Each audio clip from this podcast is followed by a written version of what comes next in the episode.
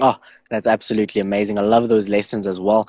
And particularly looking at young cricketers, and these are possibly individuals that are in late primary school, high school, and they are dreaming of playing possibly for South Africa, donning the green and gold, of course, but then also moving into professional cricket.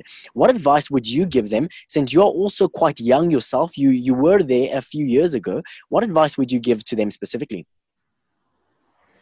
It's difficult to say just because, like you say, I'm, I'm in it at the moment, and I always feel that people who give the best advice are those ones who are probably close enough to the situation, but you know, removed enough to see the big picture. And sometimes when you're in the thick of something, you can't really see the big picture of what's going on. Um, but I think in terms of advice for for young cricketers, it's I mean, as cliche as some of these things are, the reason they're cliche is because they work and they worked for a lot of people over a long period of time. So I think hard work is one of them, and hard work specifically in terms of um, getting the best out of yourself as a person and as a player. So not just working hard for the sake of working hard. You need to be um, goal oriented and and plan driven to make sure that you're getting the best out of yourself.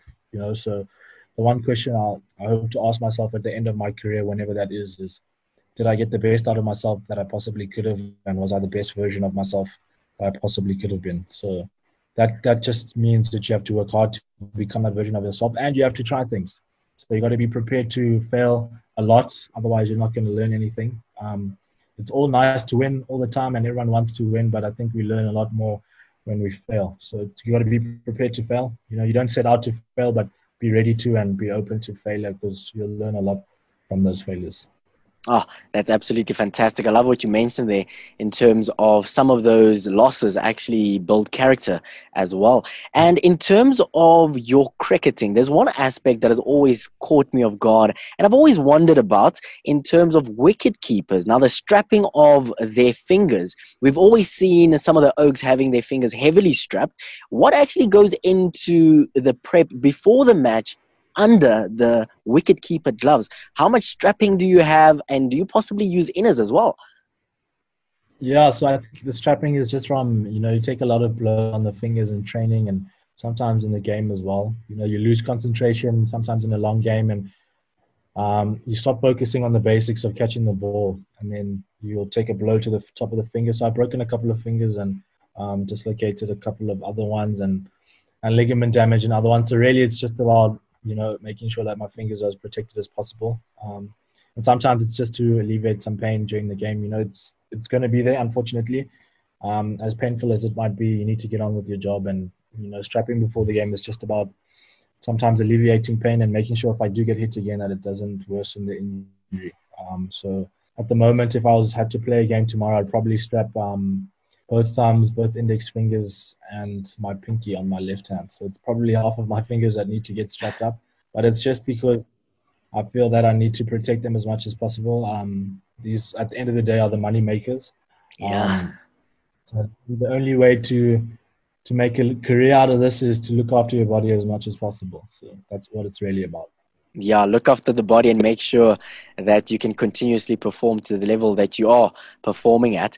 And of course looking at the current situation with regards to the global pandemic the covid-19 we aren't playing any cricket at this point in time. But of course now as you've mentioned this is a good time for us to do a lot of other things as well. How have you been using this lockdown period? Because you aren't playing any cricket, maybe you are doing some exercises and you guys as a team are working on a few other things. How have you, as an individual, but also as a team as a whole, used this lockdown in South Africa to actually ensure that you are ready for the start of the season when we can play cricket again?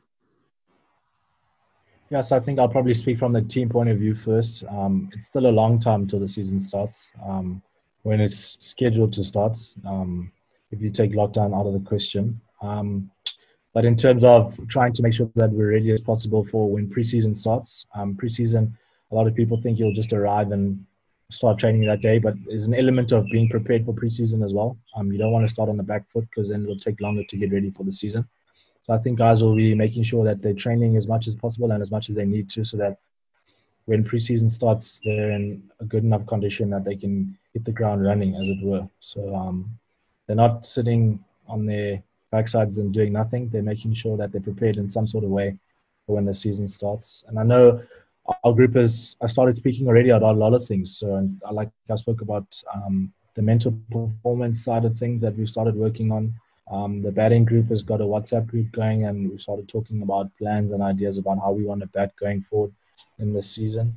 So, I mean, the plans are in place, and I think the coaching staff is doing a really good job of keeping in contact with everyone and making sure that whenever the lockdown restrictions are lifted and that we're able to train together as a team, that we're ready to go from the minute we get that notification so that we're not trying to catch up and start preparing once we can be. So we're ready, we're prepared, and when the time comes for us to get going, we'll be ready to go. Um, and then from a personal point of view, um, I've enjoyed the time off. Like I said, um, done a lot of reading and um, caught up on a lot of schoolwork. So I'm also studying part time. So this um, free time during lockdown has given me a lot of time to catch up on schoolwork that I would have um, traditionally had to do during season. Um, so the free time and, or if I say free time, the the spare time that I've got to get the work done has been a, a blessing, really, a blessing in disguise. And I've got a lot of work done. and preparing for exams now, so um, it'll give me a good chance to get a big chunk of my studies out of the way before cricket season comes around again. Oh, that's that's good to hear. A man that is that is well prepped and always ahead of the ball. I would like to know with regards to the team setup now. Now you talk about some of the prep that you guys have done even before the start of the preseason period. Of course, building into 2020, the big signing, of course, was Allan Donald as the coach for the VKB Knights. How much of an impact for you as a young player do you believe such a strong coach will, will have on the team as a whole? I mean, you look at his resume and you look at his cricketing experience as a player himself. I mean, that speaks for itself in a, in a whole, but also for you as a young cricketer, what does it mean for you to be coached by such a great legend of the game? Yeah, like you say, the, the resume speaks for itself and his reputation precedes him. And so I think it's a massive deal for especially a young group of players to have someone to have one of the best to have ever done it coaching you and as a player to have ever done it and one of the best coaches going around at the moment. As a young player, that's a massive boost for you because I feel there are a lot of guys who have ambitions of playing for the Proteas one day and to have one of the guys that did it in his career and one of the guys who coached at that level in his coaching career it's exciting because he knows what it's about. He knows what you need to do to get there. Um, he'll know once you get there how to keep you there for as long as possible. So to have someone who's got that experience on his side and someone who's got that expertise is massive, especially for the young guys. Um, even more so for the older guys who are still pushing um, in the middle of their careers to to push for higher honors. So to have someone who's been there before, showing you the way, that's a massive thing for young players. And he's a really great guy as well. Now we got a taste of what his coaching style is about towards the back end of last season. And I think I speak for all of the guys when I say we're really excited to work with him for a full season. Um, and we've started to see, um, with all of his planning and all of his structures that he's put in place, we're starting to see what it's like to be working with a top, top level coach. And we're really excited for the challenge of next season. Oh, that's good to hear because I think all of us are looking forward to the start of the season post COVID 19. Of course, I think a lot of us are missing the sporting action that we've gotten so used to. I think looking at the team as a whole, one of the most important things to mention is, of course, sponsorships because sponsors make the game possible. They pay you as professional players, but they also give us as fans the access to be able to view cricket at its best. How important has the role of sponsors been for a professional? Franchise like the Knights, of course? Yeah, it's massive. Um, like you say, they make things possible. Um, in terms of the player side of it, everything that the sponsors do is really geared towards making our, our, our professional careers possible. So a lot of the things that we as players need to get our jobs done wouldn't be possible without the support of sponsors. Um, and then, like you say, it gives us that connection. Sometimes the sponsors are the link between the players and the broader support and the, the broader community. You know, a lot of initiatives that the sponsors um, drive um, through the players will will bring the fans and the players a lot closer, and they build that relationship, and in turn it builds their brands and the VKB Knights brand as well. So the the role that sponsors play is massive, and we're really grateful for the work and for the investment that they've put in to not only the VKB Knights as, as a franchise, but as in, in us as players as well. Because, like I said, it makes makes our careers possible. A lot of the things that you see on TV wouldn't be possible without the work of sponsors. Very true. I love what you mentioned there, the importance of sponsors as well. But now building up into the 2020 2021 season, the VKB Knights have, of course, signed a few new players. But for you as an individual going into this new journey of, of your cricketing career, a brand new season, with of, which, of course, presents new opportunities and opportunities to grow as a cricketer, as a batsman, as a wicket keeper, what are you most importantly looking forward to in this new season? Well, yeah. So I've, I think my first season, last season, when I set out my goals at the beginning of the season, it was really just about ticking off a few things. Um, and I was happy to do that. The first List A 100 ticked off early on in the season, and I got close to a first first class 100 early on in the season, and I wasn't able to get over the line. I think on three different occasions where I got stuck in the 90s. Um, so when when I was able to tick that off the list, it was really important for me that I got that done, and I was happy to get it done. So in the second season, it's really just about trying to pick up where I left off.